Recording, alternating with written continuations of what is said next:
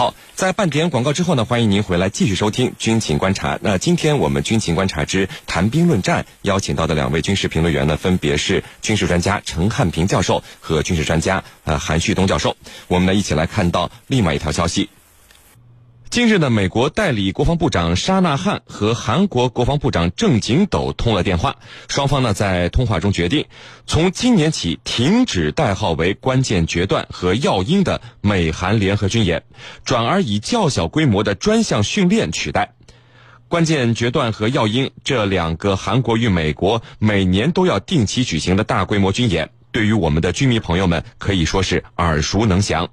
像耀英军演历史悠久，从一九六一年就开始举行了。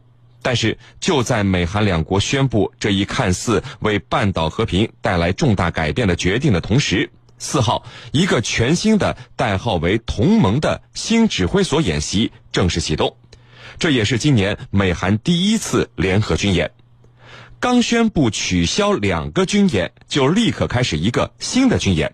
美国和韩国这葫芦里卖的是什么药呢？我们和您一起来关注。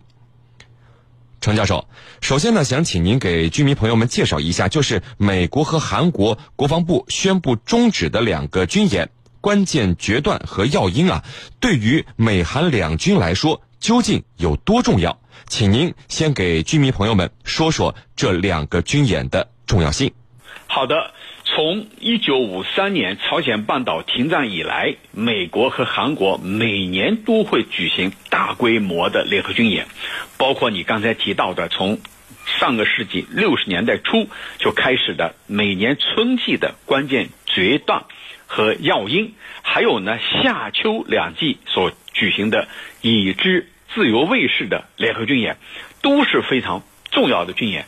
那么它的重要性。到底在哪呢？我们以二零一七年最后一次关键决断和耀英的军演为例来进行分析。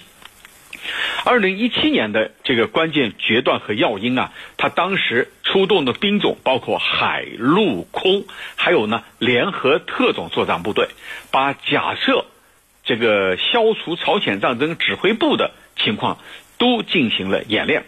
韩国政府方面呢，呃，非常高调，认为。二零一七年的那一次关键决断和要因的军演，它的规模比往年任何一次都要大，是史上最大的规模。而参演的兵种呢也最多，特别是由于当时朝鲜半岛局势所出现的变化，那么需要进行应对，那么军队需要执行的任务也不同于以往，因此参演部队呢将实施多种训练，为有效的突发情况做准备。那么从这些我们来看啊。关键决断和耀英这两个军演，它是一个传统的军演，啊，美国的突击队、三角洲部队、海军特种作战研究大队、海豹第六分队，还有呢陆军的绿色贝雷帽特种作战部队，全部都参与。从这些参与的军兵种来看，我觉得，呃，无论是关键决断还是耀英，美韩要体现的就是对。朝鲜方面的一个强大的压力，要让朝鲜方面意识到，这个在韩美联合的这种军事打压之下，你朝鲜要挑起战争的话是没有任何胜算的。那么，这就是要用它来对朝鲜进行威慑，要让韩国老百姓。是一颗定心丸，我觉得是这个两个方面的重要的目的啊，一是对朝鲜，二是针对韩国本人。那么第三个目的呢，就是针对美韩之间的这种联动、联合，就是他们之间的协同作战、协同训练的能力。所以呢，这个这这两场军演都是要达到这三个方面的目的。主持人，那么韩教授，美国国防部说。终止关键决断和耀英是美韩两国在军事活动上的紧密协调，为促进朝鲜半岛无核化的外交努力提供支持的。但是呢，我们又看到美国总统特朗普啊，对于取消关键决断和耀英两个军演的消息，发布他自己的个人社交媒体称，美国不想和韩国进行军事演习的原因是这能为美国节省数亿美元。此外呢，这对于缓和与朝鲜的紧张局势，才是件好事儿。美国国防部称是为了促进半岛无核化的外交努力提供支持，但是您看，这个美国总统在说啊，这是一件缓和局势的好事之前，先强调了这能为美国省钱。对此您怎么看？这两个重要军演终止的最主要的原因究竟是什么呢？我觉得呢，呃，美国在朝鲜半岛、韩国地区所举行的关键阶段军事演习和耀英呃军事演习啊，呃，现在看来停止了。那么美国方面来看呢，呃，美国总统特朗普说呢，呃，停止这两种军事演习啊，目的是省钱。呃，从特朗普执政以来啊，呃，出现这种情况是并不奇怪的。那么，关键阶段的军事演习和要英的军事演习啊，是在朝鲜半岛，呃，乃至整个东北亚地区举行的两个呃比较大的规模的军事演习，花钱呢也是比较多的。那么，特朗普政府啊，这个停止这两种军事演习呢，呃，从这个表面上看呢，这个节节省钱呢，呃，还是可以理解的。但是呢，呃，停止关键阶段军事演习和要英呃军事演习啊，实际上呢。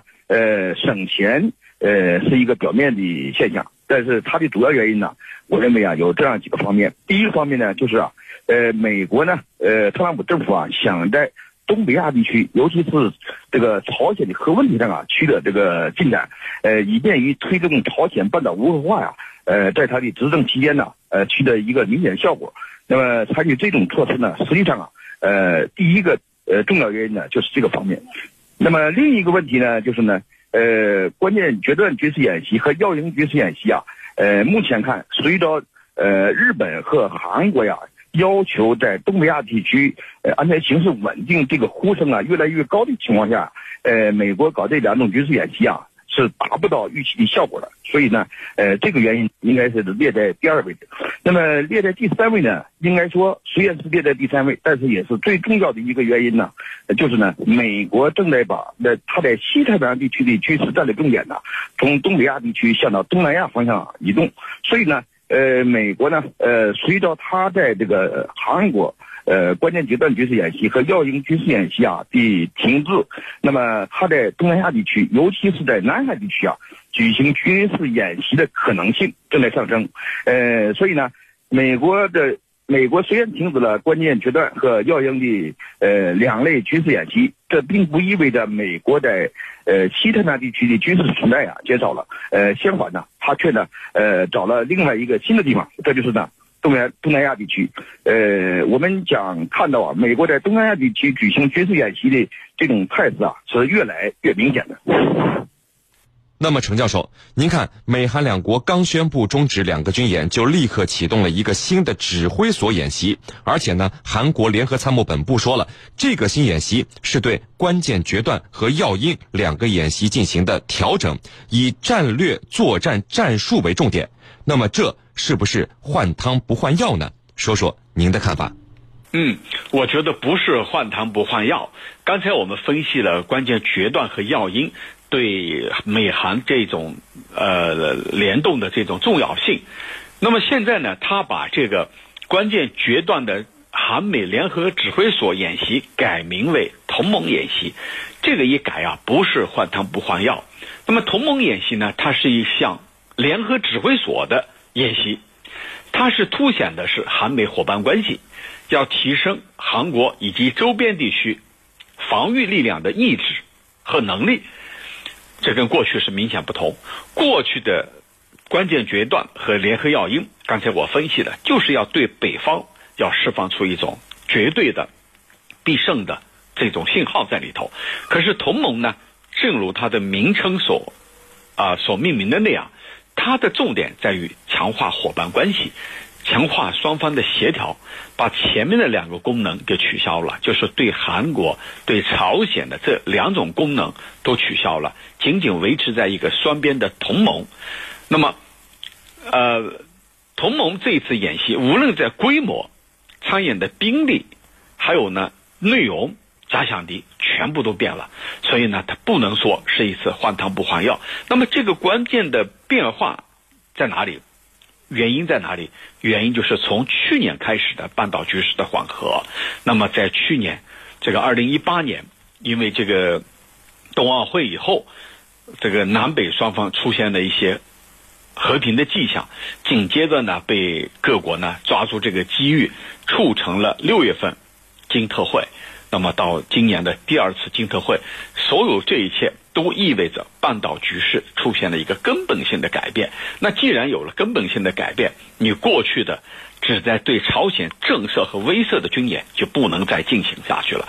如果你再进行下去，那么半岛局势就没有可能迎来一个和平的转折机遇期。所以呢，为了让半岛让朝美之间呢继续得以对话。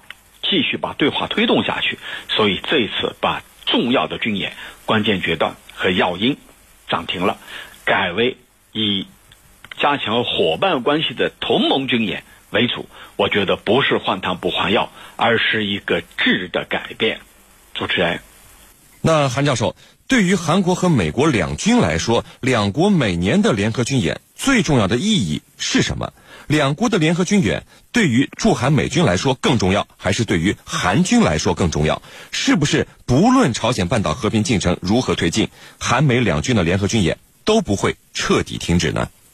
我想啊，呃，这个美国在朝鲜半岛，尤其是在韩国境内举行的军事演习啊，呃，对美韩两国来说都是非常重要的。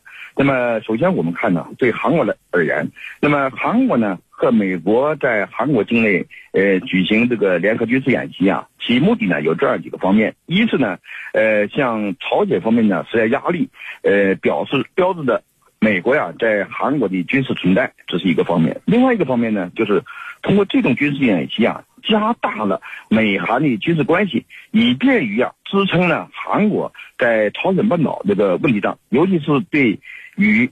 这个朝鲜的军事博弈问题上啊，它呢，呃，增加砝码，这是第二个方面。那么第三个方面呢，我们也不难看到啊，通过这种军事演习啊，韩军呢也通过与美国军队在一块儿啊，这个演习的方式来不断的呃加大呀。韩国军队熟悉美国所提供的武器装备，以便于进一步的提高韩军的这个战斗力。那么对美军来讲呢，美军通过这种军事演习啊，显示呢他对东北亚地区军事霸权的呃这个呃不断上升，尤其是啊这个通过军事支撑美国在东北亚地区这个霸权的这这是他的主要方面。另外一个方面呢，通过这种军事演习啊。以维持美国军队啊在朝鲜半岛的战斗力，掌握呀这个朝鲜半岛形势的主动权。那么这是第二个方面。第三个方面呢，就是通过这种军事演习啊，以便于使东北亚地区的安全形势处于啊持续动荡的状态，使美国能够找到理由啊维持它在东北亚地区的军事存在。那么这是对美国来讲，呃，对于美韩两军来讲啊，我认为呢，呃，这种军事演习啊，对韩军和美军来说都是非常重要的。呃，正是因为啊，这个韩军和美军都需要这种军事演习的存在，所以呢，呃，这两种军事演习啊，这个已经存在几十年了。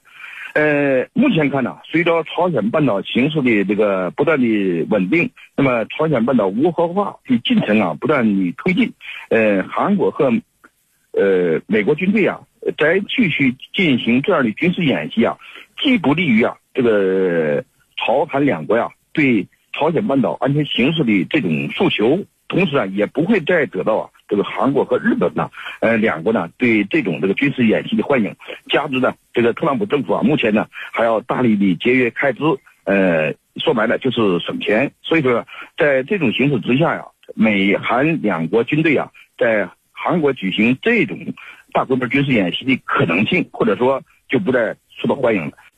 随着朝鲜半岛和平进程的不断推进，美韩两军呢在韩国。呃，继续举行这种大规模军事演习的可能性啊，呃，在下降。呃，但是呢，这并不意味着美韩两军呢，呃，在将来就没有可能再继续，呃，或者说再重新启动啊，呃，这两种大规模军事演习了。一旦形势需要的话呀，美韩两军呢，极有可能再次重新启动啊，呃，这种呃大规模军事演习。因为呢，呃，这种大规模军事演习啊，对于美韩两国来说。都有他军事上的这个诉求，同时呢，也有他的政治上诉求。对于支撑美韩两国在东北亚地区所追求的目标啊，还是起到一个重要的影响力的。因此啊，美韩两国军队在未来呃重新启动这两种大规模军事演习的可能性是存在的。深入军情一线，直击世界风云，军情观察。好的，接下来呢，进入到网友谈兵环节，看看我们的军迷朋友们在网上都给我们的评论员们提出了哪些问题。大家呢，依旧可以在各大手机应用市场下载大蓝鲸 APP，在大蓝鲸社区是您的朋友圈里来提出您的问题。呃，陈教授，有军迷朋友问说，印度潜艇被巴基斯坦发现并且驱逐，能算是印度又一次军事上的失败吗？我觉得完全可以说是印度的又一次军事上的失败。呃，前些天呢，这个印度的空军它的战机越过的人家的边界被人家击落，而且击落以后呢，印度方面的信息是错误的，是矛盾的，已经先败一招一阵。那么这一次海军力量潜艇又被巴基斯坦发现，而且在警告之下。不得不离开，所以我觉得这是一种完败。我们注意到一个细节是什么呢？就印度对这一次潜艇被发现，始终是保持沉默的。为什么保持沉默？我觉得就是默认啊，就是这么回事儿啊。那么下一步他可能会设想以什么样的对策、什么样的措辞来进行回应。主持人。好的，我们看到另外一位军迷朋友问说：“为什么驻韩美军是否减少啊？日本方面都很在意呢？日本都会抗议，不想让驻韩美军减少呢？”嗯，对日本来说呢，他有一种安全的困境。那么他认为驻韩驻日美军对他是一种帮助，来消除他的安全困境。因为这一地区东北亚地区面临很多严峻的形势，比如说朝鲜，比如说。俄罗斯，因为俄罗斯跟日本有北方四岛之争，跟中国有钓鱼岛之争。那么对日本来说，美军的存在可以狐假虎威，借机呢可以和美国一起打造成一个亚太小北约。这也是日本的心思，他可以借这个借这样的机会来进一步推动和平宪法的修改，推动日本军力的发展。所以日对日本来说。无论如何，他是希望美军永远留住在这一地区，留住在韩国，留住在日本的。主持人，好的，沈教授，我们看到有居民朋友问说，土耳其为什么对于海上油气资源的争端一点也不客气，直接一上来就是武力相对呢？为什么不和塞浦路斯坐下来谈呢？好的，对土耳其来说呀，这里头有多重含义。第一呢，就是这块儿。事关土耳其的出海口，刚才我也详细的分析了。因为往北它是没有办法出海的，只有往南这一块它能够出海。一旦土耳其可以出海的话，那么有利于它成为一个地区和世界大国。第二呢，就是能源问题是整个欧洲国家的命脉。欧洲国家为什么要打塞浦路斯外海的油气资源的主意呢？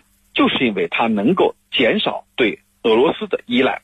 那么现在既然如此，我们设想一下，假如土耳假如土耳其控制了这一块，呃，能源这块能源开发的海域，那么也就是说就掐住了西方的脖子。那么对土耳其来说，未来加入欧盟啊，应该来说他们会主动的请他加入，而不是土耳其申请加入。因此土耳其看得非常清楚。主持人。好的，我们看到另外一位居民朋友问说：美国未来会不会在俄罗斯的影响下也租借核潜艇给印度呢？这种可能性啊不大。为什么呢？呃，首先从军事层面上来说，美国呢，它对自己的一些呃尖端武器装备啊，它是非常保密的，就是不太可能轻易的让给非盟国。而印度呢，恰好是非盟非盟国。那么第二呢，就是。在租金方面，美国啊也有可能要比俄罗斯更高，价码更高。那么这很有可能是印度啊无法承受的。